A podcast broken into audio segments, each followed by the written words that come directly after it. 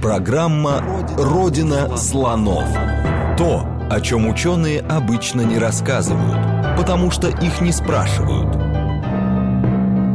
Добрый день, это «Родина слонов», программа об исторических мифах, об истории, которую мы не знаем, о тех фактах, которые вполне очевидны для ученых, но по разным причинам прошли мимо нас. Меня зовут Михаил Родин.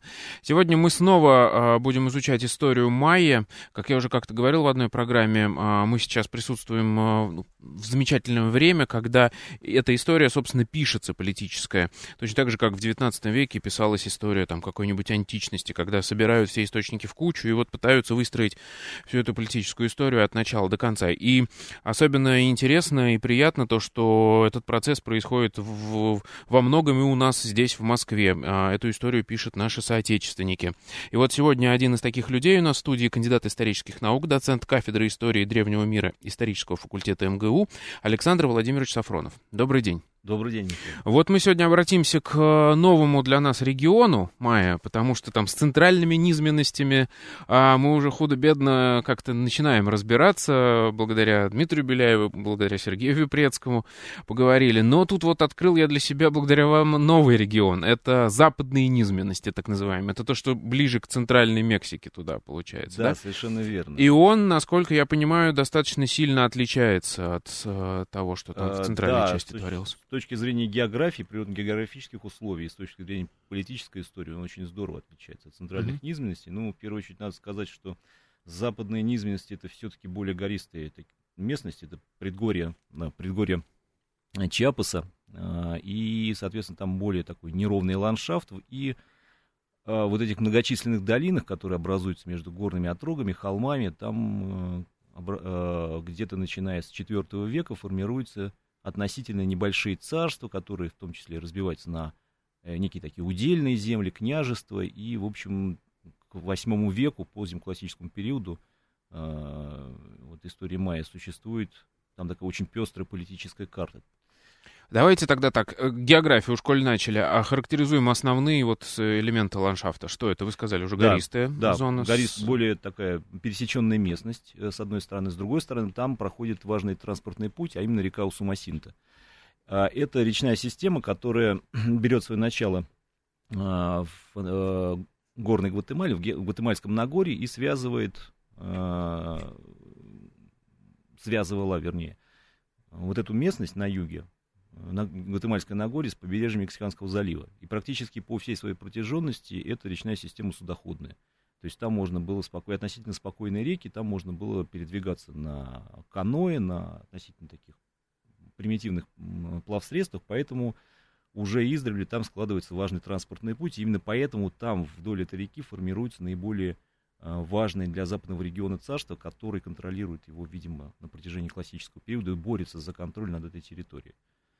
Хорошо, тогда теперь по хронологии еще поместим а, вот ре, тот эпизод, который мы сегодня будем рассматривать. В двух чертах прям вот эти три основных а, периода развития цивилизации майя и где мы находимся сейчас. О, а, процесс формирования культуры майя — это у нас так называемый формативный период. Самые ранние политические образования появляются где-то примерно после пятисотого года а, до нашей эры, а, в основном в центральных низменностях. И выходит на пик своего расцвета вот такие центры, как Эль-Мирадор, где-то к двухсотому, двухсотому году нашей эры уже. Потом наступает кризис. Это римская эпоха плюс-минус. Да, это такая... Ну, эпоха, то, что у нас здесь, да, в Европе. Да, происходит. Это в Европе примерно эпоха а, принципата а, в Риме. А, затем наступает какой-то непонятный кризис, примерно лет на сто. И к концу третьего века по всей территории центральных низменностей майя, в первую очередь, конечно, в Петене, возрождаются политические центры, появляются довольно крупные царства там, и начинает развиваться уже классическая культура майя, которая существует вплоть до девятого века. И мы сейчас как раз будем говорить про этот период. Вот да, ну, классический период делится на два основных этапа. Это ранний классический, это где-то вот с конца третьего по середину шестого века, и затем от середины шестого века по началу девятого века у нас наступает поздний классический период, который для нас, может быть, интересен тем, что от этого периода сохранилось больше письменных источников. То есть цари, во-первых, царств стало намного больше, цари стали ставить надписи, достаточно пространные тексты, и вот с этого периода мы можем досконально изучать политические события там с высокой точностью. А после этого, после девятого века уже начинается такой закат, да, постепенно. А, значит, девятый век после восемьсот тридцатого года это так называемый э, терминально-классический период, который, э, может быть, э, хуже освещен в источниках. Это начало кризиса классической культуры Мая, то есть там еще в некоторых регионах теплится политическая жизнь, есть поздние центры, но к началу десятого века они практически все уже исчезают. Угу. И хорошо. И мы, соответственно, будем говорить о событиях. Это седьмой век, начало восьмого века, да? То есть э, вот основа того, о чем да, мы будем это вот говорить. Самый-самый конец классического периода. Это время, когда у нас ставится огромное количество текстов э, царями. И вот, кстати, что очень важно, в западных низменностях, помимо царских надписей, мы находим огромное количество э, монументов местных владык, князей, потом позже, позже наместников. Это особая специфика западных низменностей, поскольку вот в центральных низменностях, в Петене, про которые рассказывали мои коллеги на предыдущих передачах, там мы имеем дело преимущественно с царскими монументами. Местная элита, такие местные владетели, могли выразить свою, ну, скажем так, свои какие-то собственные достижения исключительно в керамике, в надписях на керамических сосудах. Надписей местных владельцев очень мало. Вот Ла Корона как раз один из редких примеров такого рода. В западных низменностях все с точностью до наоборот. Практически отсутствует керамика с надписями. За все время раскопок в городищах западных низменностей найдено порядка десяти сосудов, наверное, с более-менее сохранившимися надписями. Но зато огромное количество монументов местных князей, местных владетелей. Начиная где-то с начала шестого века, с рубежа пятого-шестого века, мы видим не только царские монументы, но еще и э, монументы, которые устанавливают какие-то такие местные владыки, которые контролируют небольшие области и описывают свою историю, в том числе военно-политические события.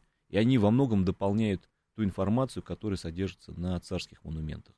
Поэтому к концу седьмого века, восьмого века объем информации просто огромен. Угу. Учитывая, что территория...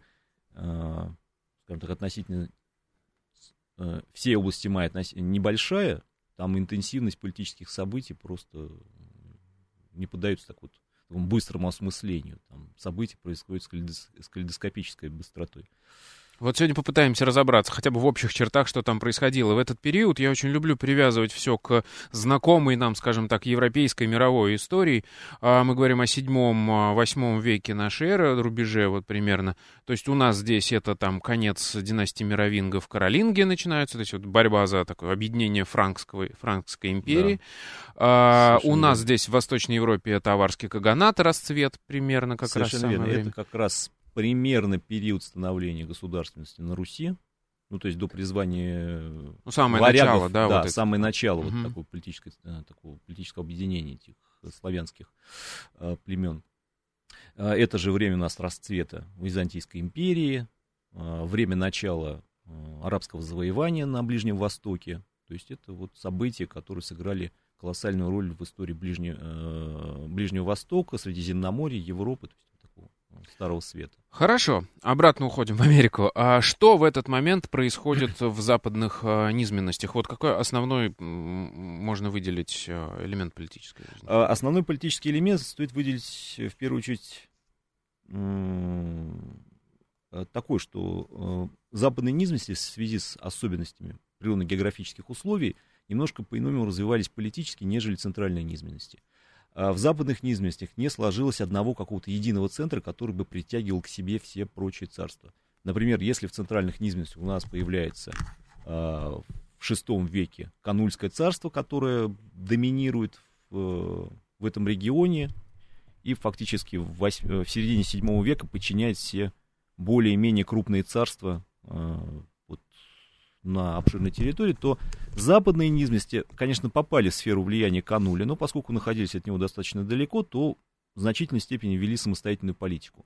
И в западных низменностях появляется пять крупных царств, которые мы сейчас знаем по крупным археологическим памятникам. Йашчилан, Пьедрас-Неграс, Паленке, Тонина. И вот еще одно царство, ранее не идентифицировано, но недавно нашли его столицу, это царство Сакцы. И вот пять царств, которые делят между собой примерно с седьмого века контроль над западными низменностями, привлекает на свою сторону союзников, подчиняет мелкие царства в качестве вассалов, между собой заключают союзы для противодействия э, союзу своих соперников. И вот в такой вот обстановке идет политическая борьба. То есть надо понимать, что здесь, конечно, интенсивность конфликтов будет крайне высокая. Вы даже э, до эфира сравнивали это с периодом воюющих э, царств в Китае. Да, то есть вот угу. те, э, те культуры, где цивилизация, где у нас наблюдается период такой политической раздробленности, как, например, эпоха сражающихся царств э, в Китае или эпоха Шумера первой половины э, третьего тысячелетия до нашей эры, это вот как раз тот самый случай. То есть когда есть несколько политических центров, и именно за счет того, что складывается несколько центров, ни один из них не доминирует на протяжении всего периода. То есть всегда, когда усиливается один, э, центр одно царство, всегда ему складывается противовес в лице там, двух-трех других царств, которые стремятся не допустить такой вот контроль над mm. всем регионом. Хорошо, и давайте тогда начнем. Вот с чего этот период начинается, какое первое, такое, скажем так, движение активное мы замечаем? Ну, тут надо еще немножко привязать к центральным низменностям и напомнить, что в конце седьмого века у нас падает гегемония Канульского царства. То есть вообще-то во второй половине восьмого века, в период правления Юкноом-Чеена второго, Великого, большая часть западных царств попадает в зависимость от Кануля. И там где-то власть чисто номинальная, где-то действительно у нас власть осуществляется очень прочно. Но а, со смертью Юкноом-Чена начинается развал этой системы. И в связи с этим западные царства выходят из повиновения и начинают уже осуществлять сугубо собственную политику. И вот, например, очень интересные события, которые показывают, насколько, а, а, насколько интенсивно происходит события военно-политической истории, особенно отраженные в письменных источниках, можно проиллюстрировать на примере борьбы трех царств, даже четырех царств. Это э, царство Юкип с центром в Пьедрас-Неграс, царство Бакаль с центром в Паленке, царство Попо с центром в Тонине и царство Сакцы за, э, за контроль над левобережьем Усумасинта. То есть это вот самые предгорья Чьяпаса. Э, территория, которая была, видимо, поделена между несколькими мелкими царствами. В основном на нее претендовало царство Юкип как наиболее крупное, как, и ранее как вассал Кануля. То есть это царство, которое вообще-то должно было осуществлять власть Каламте на, в западных низменностях. Но события развиваются таким образом, что м- где-то в шестьсот восьмидесятых годах, в конце шестьсот восьмидесятых годов, начинаются конфликты между этими крупными царствами уже. И примерно в шестьсот девяностом году, там, к сожалению, точно дата неизвестна, бакальский царь, то есть царь Паленки, К'инич-Кан-Балам осуществляет поход в левобережье, примерно на расстоянии ну, сто двадцать километров от Паленки, там, может быть, чуть больше, и подчиняет себе земли, которые были подчинены Юкибу. Более он не просто их подчиняет, он, э, скажем так, ставит на завоеванных территорий своих собственных царей.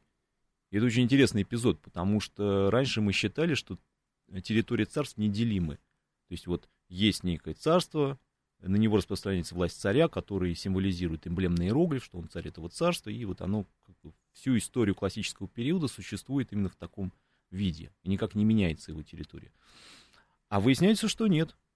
Если какие-то области были завоеваны, то спокойно территории отторгаются, там ставятся местные вассальные царьки, такие небольшие, незначительные, и эта территория уже не считается территорией царства. И таких эпизодов в восьмом веке мы увидим достаточно много, когда появляются ни с того ни с сего вдруг мелкие царства западных низменностей, которые появляются в результате походов более крупных соседей. Значит, царь Бакаля подчиняет себе левобережье Усумасинты, доминирует в нем между шестьсот девяностым и шестьсот девяносто вторым годами. Но в это самое время южнее Паленки, в, го... в Чапасском Нагоре, в долине Окосинго, возникает крупное царство Попо. Точнее, оно возникло достаточно давно, но тут к власти приходит весьма такой, скажем, энергичный царь Кинич Бакнальчак, который начинает завоевывать земли вокруг этой долины Окосинго. И к шестьсот девяностым годам выходит как раз к левобережью. И дальше мы видим победные монументы в Тонине, этого самого Кинич Бакнальчака, который пишет о том, что там с разницей в несколько месяцев в конце шестьсот девяносто второго года, в начале шестьсот девяносто третьего года Кинич Бакнальчак завоевал те же самые земли, которые до этого завоевал царь Паленки.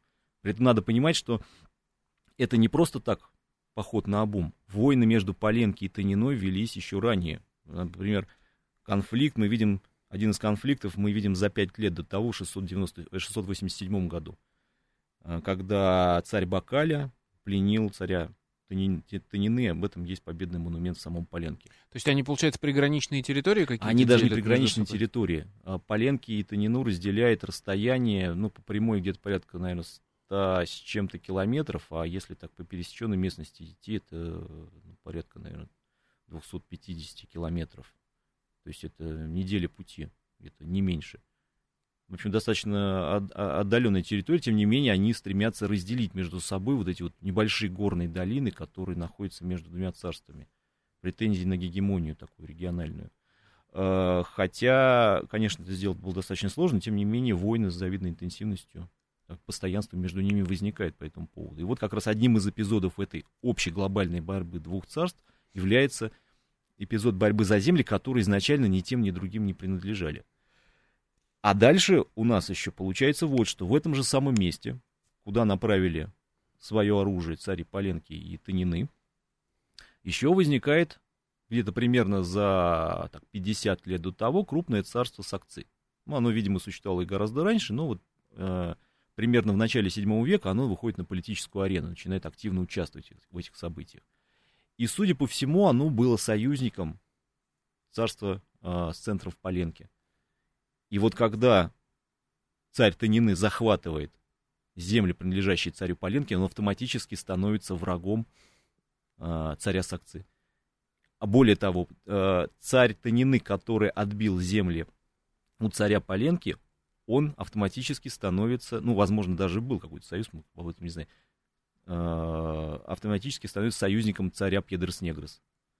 То есть у нас есть уже, уже получается, да, два царства крупных, которые сблокировались, такие военно-политические uh-huh. союзы, и действуют сообща на достаточно ограниченной территории. И дальше мы, у нас есть очень интересный монумент. Это... А, пардон, а Сакцы да. он где расположен? А Сакцы он примерно вот чуть-чуть южнее. Памятник. К сожалению, точное место пока мы не знаем, точнее, не знали до недавнего времени, мы только предполагали это место, но вот... Примерно года два назад археологи нашли городище археологическое, которое предположительно является центром этого царства. И оно находится чуть-чуть южнее, там за горной грядой, от тех земель, за которые сражались цари Паленки и Тонины.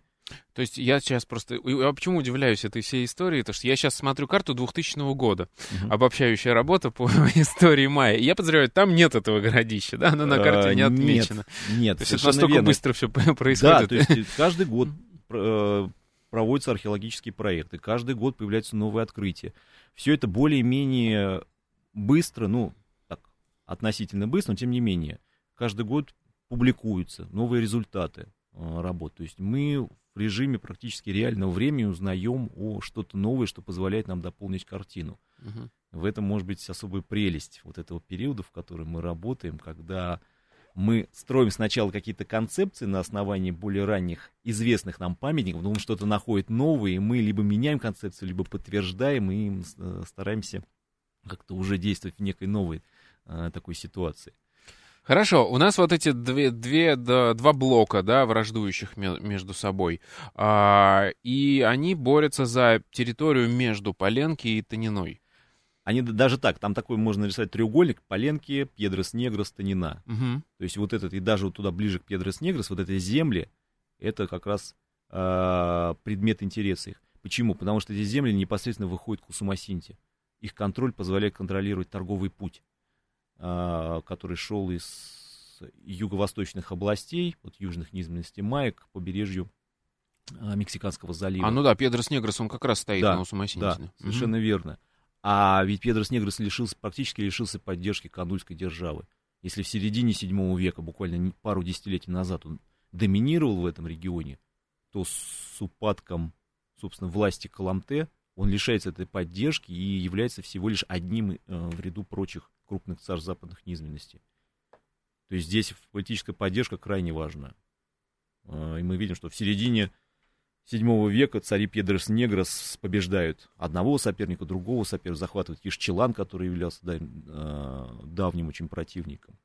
традиционным противником Пьедрас-Неграса. А тут фактически развал канульской державы приводит к тому, что Пьедрас-Неграс уже не может осуществлять ту экспансионистскую политику, контролирующие такие функции выполнять в регионе, как это было до того.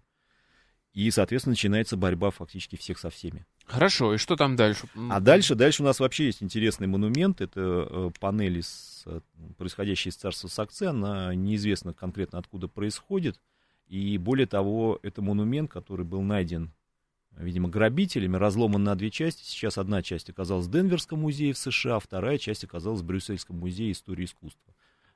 И, соответственно, вот до того думали, что это где-то там в семидесятых годах, что два разных монумента, потом сопоставили текст и выяснилось, что это две части одного и того же памятника. И это продолжающийся текст, который рассказывает буквально вот по дням о событиях э, весны шестьсот девяносто третьего года. В частности, что там происходит? А происходит следующее, что два мелких царства, которые были подчинены э, до того Пьедрас-Неграс, но стали подчинены Тонине, объединяются и поочередно один, э, значит, четвёртого апреля, там был такое царство Петун мелкое, которое появилось еще при завоевании царя Бакаля. четвёртого апреля шестьсот девяносто третьего года царь Петуна вторгается в Сакцы, и буквально на следующий день, пятого апреля, царь Сакцы его разбивает. И, то есть отбивает этого да, атаку. Он разбивает войско и обезглавливает царя Петуна. Затем шестого апреля ничего не происходит, седьмого апреля вторгается другой вассал э, Тонины, это царь Аке, который восьмого апреля на следующий день был разбит. И более того, вместе с ним потерпели поражение каких-то шесть его, э, даже не шесть, семь его владетелей, которые участвовали в этом войске. То есть они все пытаются нападать на Сакцы, а да, те отбиваются да. удачно. То есть это явно была акция спланированная, подготовленная. И в течение с разных нескольких... сторон, я еще подозреваю, да? Да, с, с разных сторон. И в течение нескольких дней их разбивают. Царь Сакцы выходит победителем. Более того, восьмого апреля шестьсот девяносто третьего года он призывает к себе побежденных владетелей царства Аке. Становится, они признают его власть, он становится одновременно царем Аке и в дальнейшем использует в своей титулатуре двойной эмблемный иероглиф. То есть он одновременно является царем Сакцы и царем Аке. Это такое очень специфическое явление в политической истории майя, когда цари именуются не царем одного царства, а царем двух царств. То есть они объединяют в себе династии, династические линии двух царств. Как раз вот царство Сакцы, оно... Это период своей истории напоминает мне то, как возникла Речь Посполитая, когда Литва объединилась с Польшей благодаря да, личной унии. В старом, в старом свете в Европе можно увидеть много таких примеров. Угу. Например, российский император у нас был российским самодержцем и, да. например, королем Польши одновременно. Так, хорошо. И, э, получается, Сакцы-то и в этот момент начало доминировать. Получается. Да, доминировать. Но это даже не весь, э, не конец истории. Потому что, конечно, Кинич Бакнальчак, царь Тонины, с этим просто так не смирился.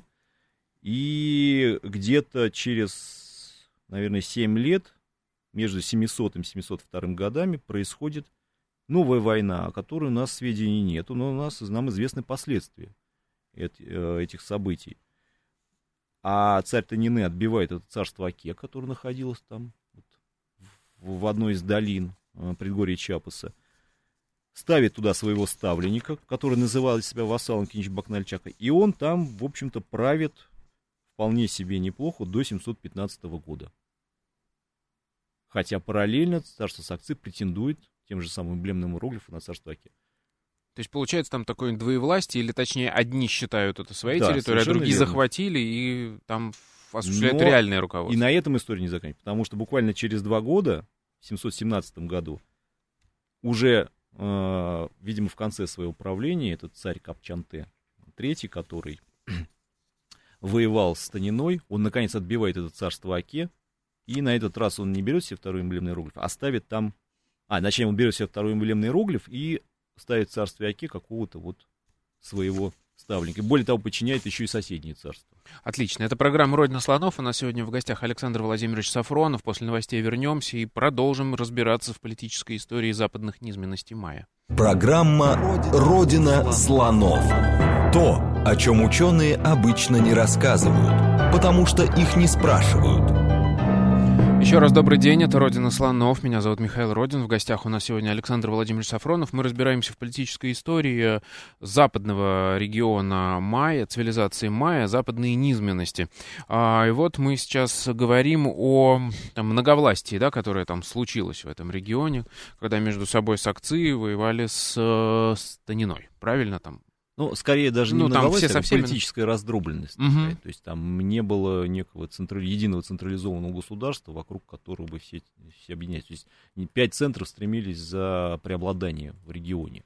И вот здесь мы рассмотрели то, как сражались между собой ЮКИП, то есть Пьедрас-Неграс, а, а, Сакцы и Тонина. И в этих событиях, да, ну, наконец-то, в семьсот семнадцатом году Сакцы, наконец, отбивает это Аке. Более того, еще подчиняет еще одно царство, это царство Шукальнах, которое находится еще чуть-чуть южнее. Это царство с центром в городище Бонампак, которое известно своими настенными росписями более позднего периода. А, но оно было вассалом Пачана, вот Яшчи, городище Йашчилан, то есть царство с, с центром в городище Йашчилан, которое в эту борьбу не вмешивалось, но тут, поскольку... У них оттяпали, да, пришлось, вот тут да? Они занимались своими делами, в общем-то. А, но тут получилось, что они еще... волей-неволей попадает в историю с борьбой за это левобережье Усумасинты. А мы здесь забыли еще царство Бакаль, которое э, находилось в начале восьмого века в некотором упадке, потому что в семьсот одиннадцатом году царь Тонины э, захватывает в плен царя Бакаля, э, Канхой-Читама, которые думали раньше, что, э, ну, когда вот впервые обнаружили монумент, еще в конце восьмидесятых годы двадцатого века, думали, что он был принесен в жертву, погиб, и, и все. На этом его история закончилась. А потом выяснилось, что он в течение нескольких лет жил в качестве пленников в, в Пьедрас-Неграс. То есть захватил царь одного царства, угу. а жил он в качестве некого заложника. В другом царстве. Да, в другом царстве. То есть его как бы своим союзникам отдали, что ли? Да, да, совершенно верно. Это еще раз подтверждает факт союза между Тониной и Пьедрас-Неграс, что они действовали сообща против э, блока Сакцы Паленки. И э, заканчивается тем, что в семьсот двадцать третьем году, ну, уже после смерти Канхой-Читама, приходит э, его преемник, ну, скорее всего, племянник, э, Акуль-Мунат третий, и при нем восходит на э, в должность, видимо, верховного военачальника Яхаукака, э, человек по имени Чаксуц. И вот он историю своих деяний в правлении Акуль-Мунаба описывает на очень интересном памятнике, который именуется «Палетка рабов». Она установлена была в Паленке, причем это монумент не царский. Это, собственно, вот монумент, который установил владе... один из владетелей местных. Он носил несколько титулов, в частности, он был сахалем, видимо, владетелем какой-то области, и одновременно военачальником царя Паленки. И вот там, в этом тексте, он описывает, как он во главе войска пытается завоевать те области, которые были потеряны после завоевания конца седьмого века. И вот он пишет, что в, семисотом, значит, в сентябре семьсот двадцать третьего года пленил некого человека из, э, из небольшого царства Кахкаль. В ноябре семьсот двадцать третьего года, а, то есть нет, пардон, э, седьмого мая э, двадцать пятого года, это спустя два года, он опустошил э, область Кихна, которая была частью царства Юкип, то есть он дошел до тех земель, которые были в свое время завоеваны э, вот в шестьсот девяностом году его предшественниками. Э, затем, буквально спустя э, несколько дней, был принесен в жертву один из сахалей царства Юкип, который был, видимо, захвачен в результате этого похода.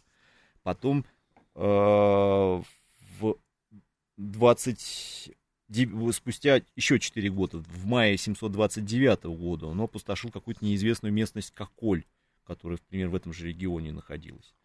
Потом в сентябре семьсот двадцать девятого года, через буквально там четыре месяца, разгранил область Чекиль, которая находилась, видимо, там же. Какой активный товарищ.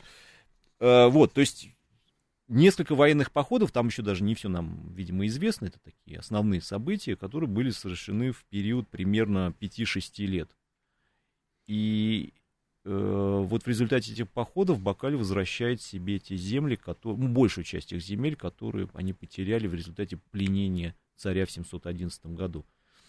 То, То есть, есть... На, на самом деле здесь э, что важно, что э, какие-то очень... Бакаль, активные... он же Паленке, я правильно? Да, понимаю? Паленке, ничего совершенно не верно. Угу. Он находился на самом западе э, не, вот этого, области Усумасинты, так немножко на отшибе, но он занимал очень выгодное положение, там перед, э, его земли, это были практически низины в нижнем течении Усумасинты, очень плодородные земли, обширные, и там царство само было такое немаленькое, скажем так.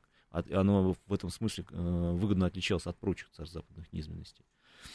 То есть здесь один активный военачальник на службе царя сумел повернуть, э, ну, скажем так, ход истории в пользу царства Бакаль. То есть вообще... опять он вернул э, да. старые территории, да. и, соответственно, Хотя, со- союз надо... Тонины и Пьедрас-Неграс, он да, подсдулся, да? Верно. Хотя надо сказать, что уже во второй половине, даже к середине восьмого века Паленки как-то отходят от политической борьбы в регионе, там особо важных событий не происходит, но вот этот заключительный эпизод, всплеск такой военной активности Паленки, он приводит к тому, что на какое-то время оно становится, ну, если не доминирующим, то одним из наиболее сильных царств в западных низменностей. То есть там в семьсот двадцатые годы устанавливается статус-кво, когда доминирует вот этот блок Сакцы-Паленки. Паленки больше контролируют земли на западе региона, а сакцы земли в центре региона. И вот до, до при, примерно семьсот сороковых годов этот статус-кво сохраняется. А потом во второй половине восьмого века ситуация меняется просто кардинальным образом. Что же случилось там? Потому что происходит... Новый игрок наверняка возник. Да, во-первых, возникает новый игрок, а тут надо еще понимать, что ведь царства, в которых параллельно царствуют несколько династий, там в определенный момент происходит смена поколений. Например, старые цари, которые правят долго, они уже, не, как показывает история, не могут эффективно контролировать те земли, которые завоевали они или их предшественники. А и появляются молодые цари, энергичные, активные, которые, вот, как мы видим в западных низменностях в конце восьмого века, начинают, наоборот, собирать активные земли вокруг своих царств, Организу... грамотно организуют войско, совершают удачные походы, и в результате их царство уже выходит на первый план. И вот именно это происходит с царством э, Пачан. Это царство с центром э, в городище Йашчилан, очень крупный археологический памятник, который э, вообще-то всю историю западных низменностей являлся одним из доминирующих центров, но вот в середине восьмого века, после побед Сакцы особенно, он находился в несколько таком... М- на второстепенных ролях, потому что он был подчинен э, своим противникам. Там где-то в семьсот сорок пятом примерно году Йашчилан был завоеван э, Пьедрас-Неграс, и он некоторое время находился в таком вассальном, на вассальном положении. Я правильно понимаю, что у него на самом-то деле очень выгодное географическое положение? Он примерно в центре, на берегу Усумасинты, и такой, ну, как-то... Да, кажется, совершенно верно. Но, прямо совершенно верно. Но надо пути. понимать, что территория дальше к востоку от Йашчилана, она тоже не была пустая. Там тоже были царства. Ага. И там находились, вокруг Йашчилана находились царства, которые в свое время были вассалами Кануля, а затем в начале восьмого века они автоматически стали вассалами или, по крайней мере, союзником Пьедрас-Неграс. А, понятно. И поэтому, ну, если не кольцом врагов окружен, то вокруг него находилось несколько крупных царств, которые в случае чего могли привести к покорности. То есть соперников Йашчилана было много вокруг, да. Поэтому цари Йашчилана избирают очень интересную политику. Они делают опору не на военно-политические союзы с соседями или там захват вассальных территорий. Они делают ставку на возвышение внутренней внутренней элиты Сахали, то есть местных наместников внутри царства, которые держат в своих руках отдельные такие военные отряды, которые могут составить поддержку царю, и на них царь опирается в своей политике. И надо сказать, что эта политика, видимо, оказалась очень эффективной, потому что, с одной стороны, Сахали очень эффективно защищает границу, особенно в пятидесятые и шестидесятые годы восьмого века. Мы не видим крупных нападений на сам Йашчилан. То есть стычки приграничные происходят, но сам Йашчилан остается э, вполне себе самостоятельным. А в э, семьсот семьдесят первом году к власти приходит молодой царь, э, ну, назовем его Ицамнахбалам четвёртый, хотя его именно немножко по-другому читается, но, по крайней мере, в большинстве работ сейчас он пока еще именуется Ицамнахбалам. Так вот, молодой царь, который, опять же, делая ставку на Сахалин, вообще был сыном царя и его жены из сахальского рода, то есть он не совсем чистых таких царских кровей был. Он эффективно собирает войска, к нему окончательно переходит, ну, скажем так, вассал-союзник царства Шукальнах на юге, это вот царство с центром в Бонампаке. И к семьсот девяностым годам складывается очень сильный военно-политический союз, который, в частности, в семьсот восемьдесят седьмом году громит э, царство Сакцы. Была это очень самое. Крупная победа, там совместно действовали царь Йашчилан и царь Бонампака, и победа была настолько грандиозной, что в результате этого и, собственно, сделали вот этот великолепный э, памятник изобразительного искусства, настенные росписи в Бонампаке, которые рассказывают о победе над царем Сакцы. Там было захвачено два его военачальника, и, видимо, после этого царства Сакцы сходит с первых ролей и становится таким, ну, скажем так, второстепенным царством для всего региона. И вот ярчайшие события из истории Ицамнахбалама, они описаны на его, пожалуй, самом главном памятнике, это иероглифическая лестница пять из Йашчилана.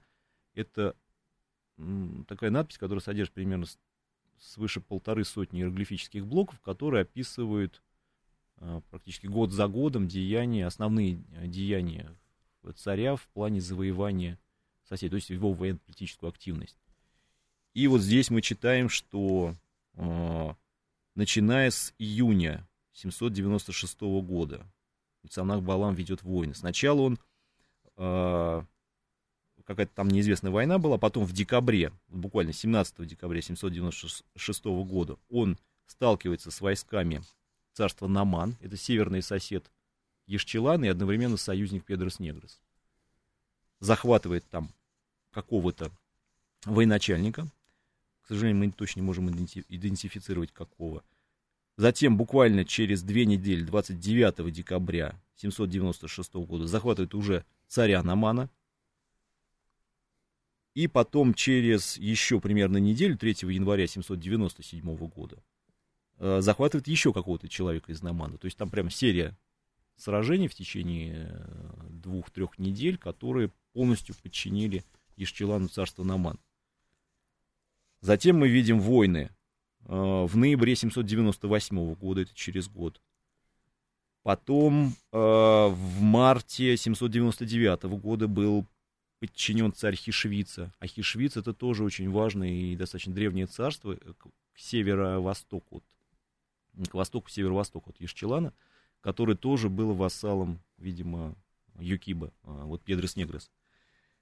Затем э, сначала он подчиняет тридцатого марта семьсот девяносто девятого года царя Хешвица, а затем двадцать девятого декабря, через примерно через восемь месяцев, в семьсот девяносто девятом же году, захватывают некого юношу из Хешвицы. Возможно, это был наследник царя, который был разгромлен в начале семьсот девяносто девятого года.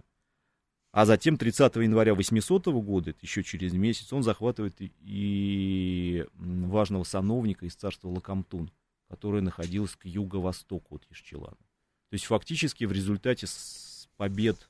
Да, ну и там еще одна победа была, которая датируется... ну, буквально через два месяца, шестого марта восьмисотого года. То есть буквально в течение четырех лет он подчиняет себе царство на севере, северо-востоке, востоке, юго-востоке. То есть всю округу? Да, всю округу практически, кроме Юкиба. А на юге находился Шукальнах. То есть одно царство оставалось неподчиненным, это вот давний соперник Йашчилана Пьедрас-Неграс. И это заканчивает уже его сын. У нас после, ну, до какого времени правил сам Ицамнахбалам неизвестно, где-то, возможно, после восьмисотого года он умер, и после него приходит его сын, которого мы знаем под именем Кинич Адбухоль. От него фактически сохранился один монумент, датируемый восемьсот восьмым годом, то есть через восемь лет после событий из военно-политической истории его отца. но э, монумент очень насыщен такими вот событиями, важные из которых это, собственно, разгром Юкиба. И там текст достаточно интересный, потому что он уже отражает некий такой кризис в создании монументов. Он такой достаточно, это притолока с иероглифическим текстом, она достаточно неказистая, там уже теряется стиль из-за выражения иероглифических текстов. То есть видно, что дело идет к кризису классической культуры майя, особенно в западных низменностях.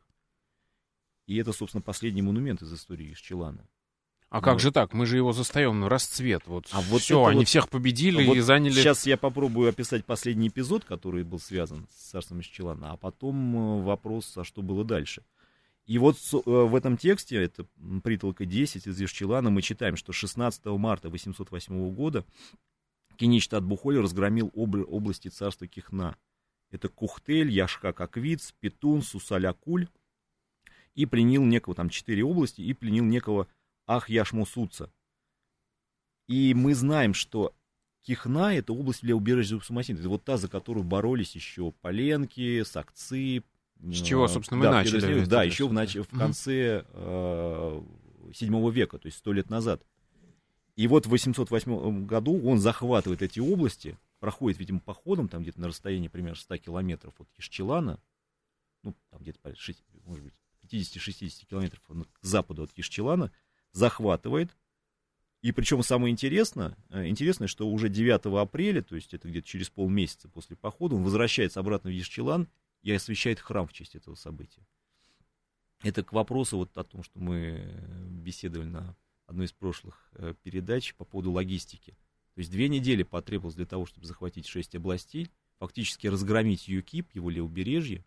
И более того, в этом походе, видимо, был захвачен царь Юкиба последний. Кинич Адбухоль второй, потому что через четыре дня, тринадцатого апреля восемьсот восьмого года, он приносит его в жертву. И на этом, собственно, история этих двух царств резко обрывается. Больше мы никакой э, истории не видим. То есть на момент апреля восемьсот восьмого года полное доминирование Йашчилана. Он захватил всех соседей вокруг себя, он создал такую вот, ну, не, конечно, не региональную гегемонию, но крупное политическое объединение, которое охватывает всю Верхнюю Усумасинту. Он разгромил своего традиционного соперника, записано об этом в тексте, и потом после апреля восемьсот восьмого года у нас об истории Йашчилана и Пьедрас-Неграс нет вообще никаких данных. То есть источников нет? История нет источников, продолжалась, да. То есть есть археологические находки, так, которые говорят о том, что спустя несколько лет после этих событий, видимо, сам Йашчилан подвергся нападению. Город был полностью разгромлен, там найдено огромное количество э, следов сражения, наконечники дротиков, э, копий, эти снаряды от пращей, в частности, керамические, там потом найдены. То есть много всяких интересных вещей, которые говорят о том, что там продолжались сражения, но уже источников никаких письменных нету. А почему? Как так сложилось? А вот это вот одна из загадок, которые э, пытаются до сих пор э, понять. То есть это начало девятого века, это начало кризиса классической культуры майя, который был связан в том числе с упадком политических, э, политических институтов. И в западных низменностях, и в центральных низменностях, и э, на востоке. Вся политическая жизнь после этого у нас смещается на север, на северный Юкатан. А отдельное царство теплится вплоть до начала девятого века. Кстати, интересно, вот то же самое царство Сакцы, последние его источники датируются восемьсот шестьдесят четвёртым годом, то есть шестьдесят лет спустя после этих событий. Возможно, потому что Сакцы находилась на отшибе, так немножко в стороне от Усумасинты, и оно не совсем пострадало. Почему были разгромлены сильнейшие царства того времени, в том числе и Йашчилан, мы, к сожалению, не знаем, нам остается только гадать. А Йашчилан-то, он, в смысле, после восемьсот восьмого года, он физически был разрушен? Физически, да, то есть жизнь там забирает.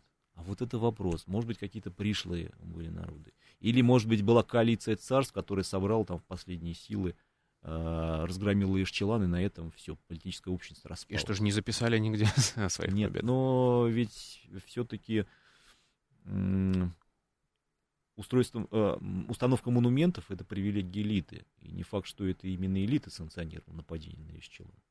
Здесь много, может быть, разных факторов. Я прям вижу желтый заголовок. Трагедия восемьсот восьмого года. Да, что случилось да, с Йашчиланом? Кроме того, например, э, что мы еще видим? южнее в области Петеш-Батун, это район городищ Доспилос, Агуатека, и в частности, там очень крупный древний центр Сейбаль, там появляются какие-то чужеземцы. Возможно, выходцы из Центральной Мексики, судя по монументам. Там меняется стилистика. То есть с запада пришедшие. Да, с запада mm-hmm. пришедшие. И, собственно, монументы неких западных Каламте появляются в Центральном Петене. Ну, чуть, примерно в это же время, там чуть позже, к середине девятого века. Возможно, какие-то отряды иноземцев сыграли важную роль в разгроме царств западных низменностей. А что происходит с остальными центрами большими, вроде Паленки? Паленки Тонины, также последние даты датируются самым концом восьмого века, семьсот девяносто девятый год. А, еще восьмого, то есть еще... Да, раз. еще, ну, то есть, примерно угу. то же самое время. А, а по археологии мы можем понять, что там... Ну, а смысле, мы видим только то, что население оставляет эти города, жизнь замирает, монументы не ставятся, ничего не строится, и все. Периодически там появляется некое уже пришлое население в более поздний период. Там небольшие группы переселенцев, земледельцев, которые живут на этом месте, но они уже никак не связаны почти с этими царствами. Все, то есть восьмое, начало восьмого века — это начало девятого. Тотального, пардон, девятого, начало тотального кризиса классических центров майя. Это и в западных низменностях происходит, и в центральных низменностях. Последняя дата, которая у нас зафиксирована, это девятьсот девятый год, это как раз в Тонине. Через сто лет уже. Да, через сто лет, потому что Тонина все-таки находилась в очень такой естественным образом защищенной горной долине, она была изолирована от прочих царств, и добраться туда, видимо, было сложнее. Поэтому там цари просуществовали еще сто лет. После, после этого все. Сейчас очень смелое сравнение приведу. Мне это напоминает историю с модной сейчас книжкой. Знаете, это, это тысяча сто семьдесят седьмой год, год, когда цивилизация пала. Это конец эпохи вот развитой бронзы, вот это вот, и потом начало темных веков в Средиземноморье. Да, да, да. Вот примерно такая же история. Да, совершенно верно. Ну, там целый ряд факторов. Ну да, и мы их знаем. Да, мы ну, по большей части. Более-менее знаем. Здесь мы предполагаем только, что угу. могло быть по отдельным отрывочным сведениям. И картина, конечно, вырисовывается такая очень безрадостная. Но здесь целый ряд факторов, видимо, сыграл свою роль. Это и вообще политический кризис в самих царствах, то есть упадок а, авторитета царской власти, вот этой сакральной власти, которая... Угу. Контроль... Вот вы, кстати, начали, я сказал, хотел сказать, что у нас три минутки осталось. Да. Можете вот примерно описать содержание этого периода? То есть мы поговорили про политическую историю, кто кого сходил, завоевывал, как. А что там менялось внутри? Вот в двух словах. Ну, в двух словах мы можем, если мы будем говорить про западные низменности в позднеклассический период, то мы видим, а, это, это регион с очень высокой степенью политической раздробленности, с высокой самостоятельностью местных элит, которые могли ставить свои монументы э, наравне с царями, которые обладали значительной долей самостоятельности, могли даже переходить от одного царя к другому. А в, в регионе складывается пять важнейших военно-политических центров, которые доминируют и заключают военно-политические союзы для, бо- для борьбы с друг, друг с другом. Поэтому единой централизованной структуры там за все это время не появляется. Лишь в отдельные периоды возвышаются те или иные царства, которые стремятся к доминированию, но, как правило, гегемония не длится там, более двадцати, может быть, тридцати лет. И потом все опять возвращается, и опять начинаются военные конфликты. И по этой причине военные конфликты проводились с высокой интенсивностью. То есть, наверное, не совру, если скажу, что и года не проходило, чтобы кто-то с кем-то не воевал. И всю эту историю мы видим в иероглифических текстах. То есть с точностью до дня мы можем реконструировать в некоторых случаях последовательность военно-политических событий, сражения одних царств с другими, там создание военных коалиций. И, причем я говорил только про даты военно-политических событий. Да. Там же еще были еще что-то вроде дипломатии, ритуальной жизни, которые тоже фиксировались на монументах. И это все позволяет говорить о том, что там, конечно, политическая жизнь была крайне насыщена.